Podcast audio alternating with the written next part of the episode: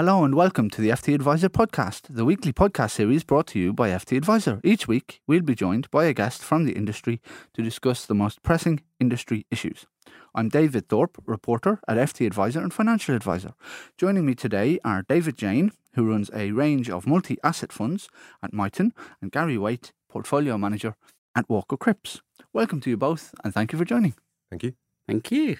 Truths previously taken to be universal such as that when equities rise, bonds fall, and that bonds are bought for income and equities for growth, have become challenged in recent years. Those market characteristics have combined with longer lifespans for individuals to create a real dilemma for asset allocators. David, traditional portfolio construction gives very specific jobs to equities and bonds, but do advisors need to think differently in a world of record low rates and soaring asset prices? I think that's that's that's a very important question that we all need to think about at the moment. Quite clearly, people have regarded equities as the capital gain asset over time and bonds as the income capital protection asset. So, in difficult times, perhaps recessions or whatever you'd expect, bond yields to fall, capital gains on your bonds to partially at least offset offset the losses you might be making on your equities.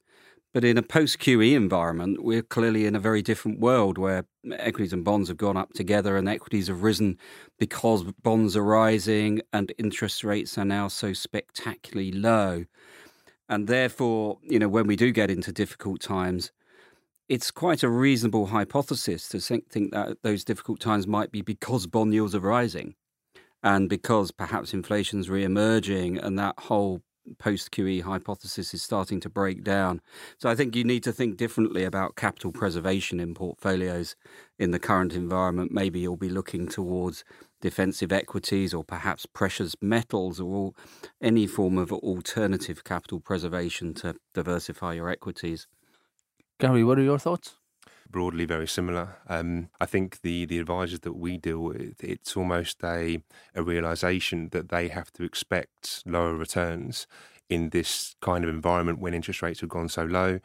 Uh, QE has inflated asset prices, and all that heat has to come out of the system. So for us, it's a, a lot of work about talking to the advisors about the realistic expectations they can, or the return expectations they have, versus the risk they're willing to take on for themselves and their clients do record low interest rates make it more difficult to understand the risk associated with a particular asset, Gary? Well, if you look at the multi asset sector in a broad sense, over the past year, returns range from approximately minus 16% to plus 20 and that's largely driven by the different asset allocations of those funds and so if you're heavily overweight in assets such as equities and gold over the past year you've done very well and the converse is true and within that, you've got targeted returns. So you, they, they've got a targeted return for a targeted level of risk. And so your experience is wholly determined by the underlying asset allocation of the managers that you invest in. So you could be wholly invested in UK equities and gilts in some multi asset return funds, and you can be invested in no equity, UK equities and no gilts. It all depends on the underlying manager. So it's a case of uh, aligning what you think about risk with the manager that you choose to place your marginal risk capital with. Thank you, David. I know that you you've been very vocal, shall we say, on the topic of the risks associated, in particular with uh, with government bonds and the traditional perception of government bonds is that they're where you go for a safe haven. Uh, government bonds have obviously performed very well over the past uh, year or so, over the past decade or so. One could argue. Same question: How how do you feel that record low rates are impacting on the riskiness of various assets?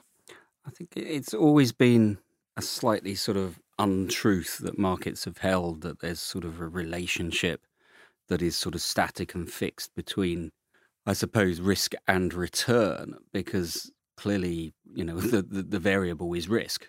Risk is what changes over time, not and, and, and we can't control returns. They come as a consequence in many ways. And so when you're looking at, at asset classes and saying, well, you know, maybe equities are you know, twice as volatile as bonds. And then you look at a situation like, say, the last six months where, you know, very long dated bonds will have will return 20 plus percent. Well, clearly that doesn't seem to make a huge amount of rational sense. And so you know, if you're to consider, you know, loss as your measure of risk or potential for absolute capital loss, then your attitude between equities and bonds would probably be quite different at the moment. And, you know, when you're looking at many government bonds and 40% of all, all, all investment grade bonds in euros now with negative yields on them, well, that's the certainty of a loss.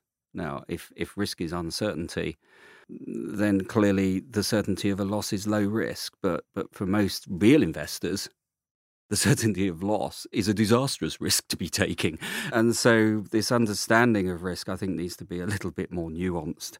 And so we would see particularly, you know, bond markets as as much riskier than they're widely perceived of at the moment because if the paradigm does change. Now, that's not to say bonds aren't, don't have a role in portfolios. I mean, clearly, their diversifying ability and the fact that, that in many environments they do negatively correlate, they clearly have a have a reward. But I, th- I think um, we need to think about risk very differently in this low rate environment, quite clearly. Thank you. But given that there's essentially a, a guaranteed buyer for many of those bonds, even at negative yields, as in central banks.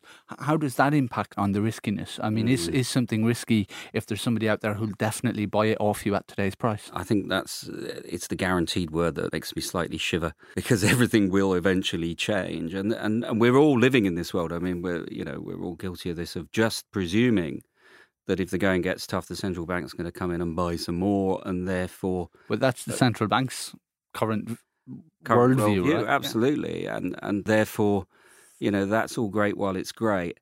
And, um, you know, we all sort of broadly hold that view that, you know, if it gets tough, central banks are going to come in and punch in with some more free money.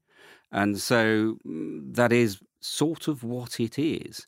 But that is a classic example of a huge greater fool argument. The presumption being the central banks are rationally sort of happy to earn negative returns and subject themselves to the potential for high capital losses ad nauseum in order to protect our wealth. Well, that, that's that's okay, but I think I'd want to diversify that risk. Thank you, David. Gary, how how do you look at de-risking a portfolio given all that that you've both just said? What does de-risking look like? Uh, broadly, it's as trying to get as many different diversified income streams into the portfolio as possible. So one thing that we do when we're de-risking the portfolio, we stress test our portfolio. So when you talk to advisors or underlying clients, then they're not really that interested in the volatility of the portfolios or normal market conditions. This is the risk that we take on. What they really want to know is in the extreme market conditions, how much can my portfolio lose? And when you say in, in the advent of another terrorist attack, your portfolio could go down by 15% versus benchmarks down 20%, 25%, is that a good outcome given that scenario?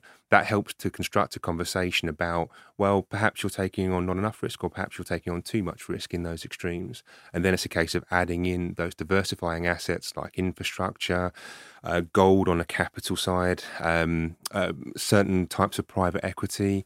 The issue with diversifiers is that things like infrastructure have done very well. So there's limited upside in that kind of market, and also you, there's often a um, liquidity trade-off where you're buying into assets that you're you can't necessarily get out of in a hurry, and that's really a, a, a dangerous situation when markets turn. David, as as Gary was alluding to, there's been a rise in demand and popularity for so-called alternative investments in recent years, and that can include um, such a wide range of things from private equity to, to hedge funds to student property, although that might be slightly less popular now than it was, aircraft leasing. The list is almost endless. What sort of exposure do you have to those um, types of assets in your in your funds? Uh, when I look at asset classes and, and uh, and investments, I tend to try and distill them down to what they really are, and and pretty much all those asset classes you reference, whilst you know they they might be alternatives in the way the market looks at them. In reality, they're either real assets, property or whatever, and you know, just different forms of property, or they're different forms of fixed income assets. You know, aircraft leasing that's a, essentially a lending structure, therefore a fixed income asset. So in reality, there is no alternative. You're just finding different ways of packaging the same things. You know, your exposure is to economic growth, it's to inflation, and it's to interest rates. Now you can you can find little niche subsectors, but more often than not, their lack of correlation is down to, as as Gary said earlier, it's down to lack of liquidity. It's not really down to lack of exposure. So um, you know, we we're very cynical about alternatives, and especially we're cynical about about the alternatives that that are done by creating leverage and sort of hedging structures around those those those already leveraged assets. I think you have to really accept that in reality we can diversify, but we can't find a real alternative. Uh, what's your view on gold? It's performed quite well. Again, it's it's supposed to be the store of value if you get really high inflation. We don't have really high inflation. Yes. It's supposed to perform very well if bond yields are very low because the opportunity cost of owning a no yield asset versus a a yielding asset is there, but bond yields are, are very low and interest rates are very low, as we've talked about. What role do you see for gold? We own gold in fairly reasonable size at the moment. We're, we're not of the view as asset allocators that we should own gold at all times. You know, uh, we take the view that there are times when it has a good role in the portfolio, like we do with pretty much any asset, and there are times you, you shouldn't. I mean, clearly, I mean, you've referenced really what the main drivers with gold. It's real interest rates and it's fear. And I think both of those are very good reasons to have been owning it this year, and probably remain very good reasons. You know, we're in, you know, the, the faith in in in actual money is really being impacted by the fact that we're debasing it ever more as time goes on. You know, we're 10, 10 years into QE now. And at the same time, the political situation, you know, the relation, the, the globalized relationship between the economies looks ever more at risk. And so gold, and we wouldn't own this asset, but things like Bitcoin and other alt currencies clearly look look look like safe havens in that environment. So um, that looks set to persist for the reasonable future. Thank you another way to, to think, I suppose, about downside protection or diversification is to own uh, the asset classes that are cheap or that have underperformed, which are not the same thing. And UK equities are very, very unloved. People have been shedding them. We we know the reasons why, and we don't really need to to talk about those. But is there an argument for saying that uh, if you want protection from uh, a US equity market that that hits new highs, from government bond yields that hit new highs, the thing to do is simply buy the asset class that hasn't risen because it is already baking in whatever you're afraid of when you don't want to buy the more high performing assets. Gary, what's your view on, on the UK? What's your exposure like? UK represents our largest equity exposure purely because it's the largest equity exposure in our particular benchmark.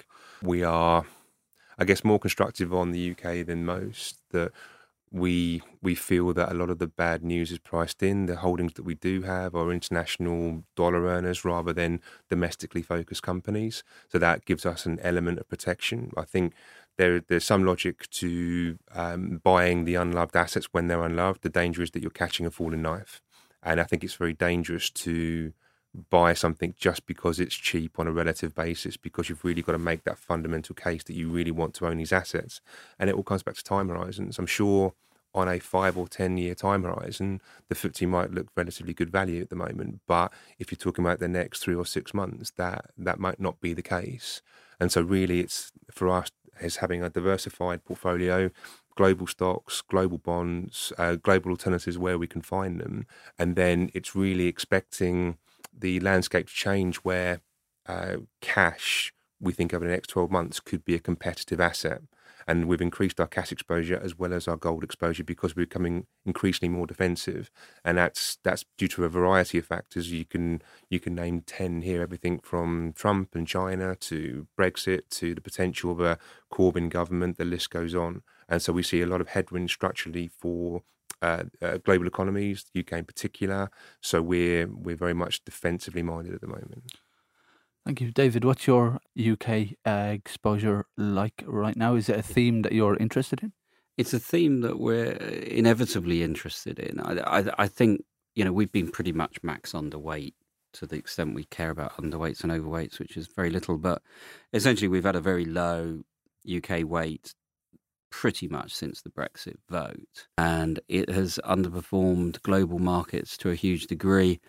the degree to which that is really reflecting concerns about Brexit and Jeremy Corbyn and all the other things that people worry about, the degree to which it's actually more reflecting the mix of companies that comprise the index, I think you can debate till the cows come home. But I think it's a reasonable hypothesis that the UK looks extremely cheap versus other global equity markets on a stock for stock basis.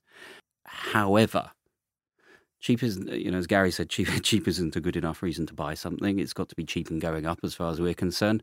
And there's there's a few bridges that need to be crossed i think before global investors are really going to buy the uk again with some some conviction. I i, I agree on a five year view. I'd be very surprised if the uk hasn't hasn't off you know sort of recovered some of that underperformance if not all of it However, that's not going to start until we know the answer to Brexit, until we know the answer to what the next government is, and so on and so on and so forth. You know, falling knives are bad investments. In addition to all of those cyclical and, and macro topics that we've been discussing, traditional asset allocation is also been turned on its head by the fact that, well, quite simply, people are, are living longer. Perhaps a generation of uh, fund managers before you guys could prepare a client's portfolio for retire at 65 die at 75 maybe. And and that was how you could think about the world and it was relatively safe. Now it might be retire at 65 live to 95 gary how does that impact uh, how, how you do your job day to day? The uh, aging population is a very interesting topic. I think at the moment uh, a man has a 1 in 10 chance of living to 100 and a woman has a 1 in 5 chance of living to 100. Very broad brush, if you have a longer time horizons, you tend to favour equities over anything else. The issue becomes when you retire, you stop earning income and you haven't got the ability to, to regenerate that capital if you lose it. So in that environment, I, a lot of advisors I talk to, they, they favour target return strategies because um, if a client can comfortably uh, survive, exist on a 4% per annum return, we're taking limited risk beyond that. That seems that a good outcome orientated strategy.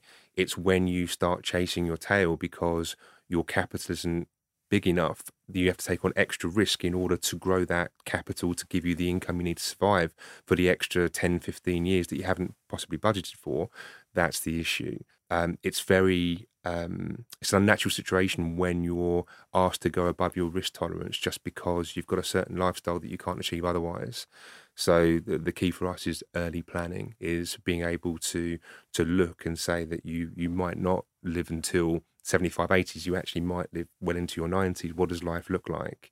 In terms of asset allocation, over a longer period, it would be equities and risk assets but if you can, uh, something like a targeted return strategy makes a lot of sense to me personally because you know markets can be up 10% or down 10% in any given year but if you're comfortable with earning a 4 or 5% targeted return and that's enough why would you take on additional risk Thank you, David. In in ter- your your funds are, are have all got uh, cautious or defensive in the name, except for except for one, I think. Yes. For that question, for that asset allocation, if someone's going to live thirty years longer, do they all just pile pile in, pile into equities and uh, ride out the storms? Do you know what? It, it's funny, isn't it? Because historically, people would say post retirement, you know, you want to gradually transition towards fixed income, but essentially, what you would be doing by doing that is locking yourself in for the vast majority of customers with no chance whatsoever of meeting their needs over their remaining life. You know, in the days where you could get three three percent real returns on fixed income, you match your durations, you're going to live for thirty years. You could sort yourself out a decent retirement income on a plausible amount of capital. That's not realistic these days, and and yet that's what the vast majority of pension schemes do. The way I look at it is turning it on its head you know, a bit a bit like Gary said, you know, buy real assets with decent incomes that are growing in line with inflation, and that's going to provide the bulk of your retirement income. You know, if you can if you can find whether be it equities, plenty of good yielding equities, be it those alternative assets, be it be it real estate, and and so on and so forth, which have very long duration incomes that are likely to grow at levels around the level of GDP growth, you've solved your retirement needs because you've taken duration out of it because those those assets are persistent over over many many decades. And so, I think the traditional way of thinking about post retirement needs to be turned on its head when people are going to live for 30, 40 years post retirement. Thank you. Is that have you have you just made an argument for owning some of the uh, larger growth type stocks, such as Unilever, Diageo, etc. Are are they ticking the box that you've just described? They, they are to some degree. They're they're they're not they're not remotely as cheap as they were ten years ago. It has to be said, but which is why you, you, you sort of probably push the envelope a bit harder. Look at real estate, look at some of those sort of alternative assets, and and look at some of perhaps the riskier, higher yielding assets. But one way or another, I think you want a diverse portfolio of real assets in retirement, not a portfolio of fixed income assets because it's lower risk, because your risk is longevity, it's not volatility. That's great. Thank you. And thank you both for joining me this week. Tune in next week for the next edition of the FT Advisor podcast. Join Capital Group CEO Mike Gitlin for a new edition of the Capital Ideas Podcast. In unscripted conversations with investment professionals, you'll hear real stories about successes and lessons learned, informed by decades of investment experience. It's your look inside one of the world's largest asset managers. New episodes are available monthly. Subscribe wherever you get your podcasts. Invest 30 minutes in an episode today.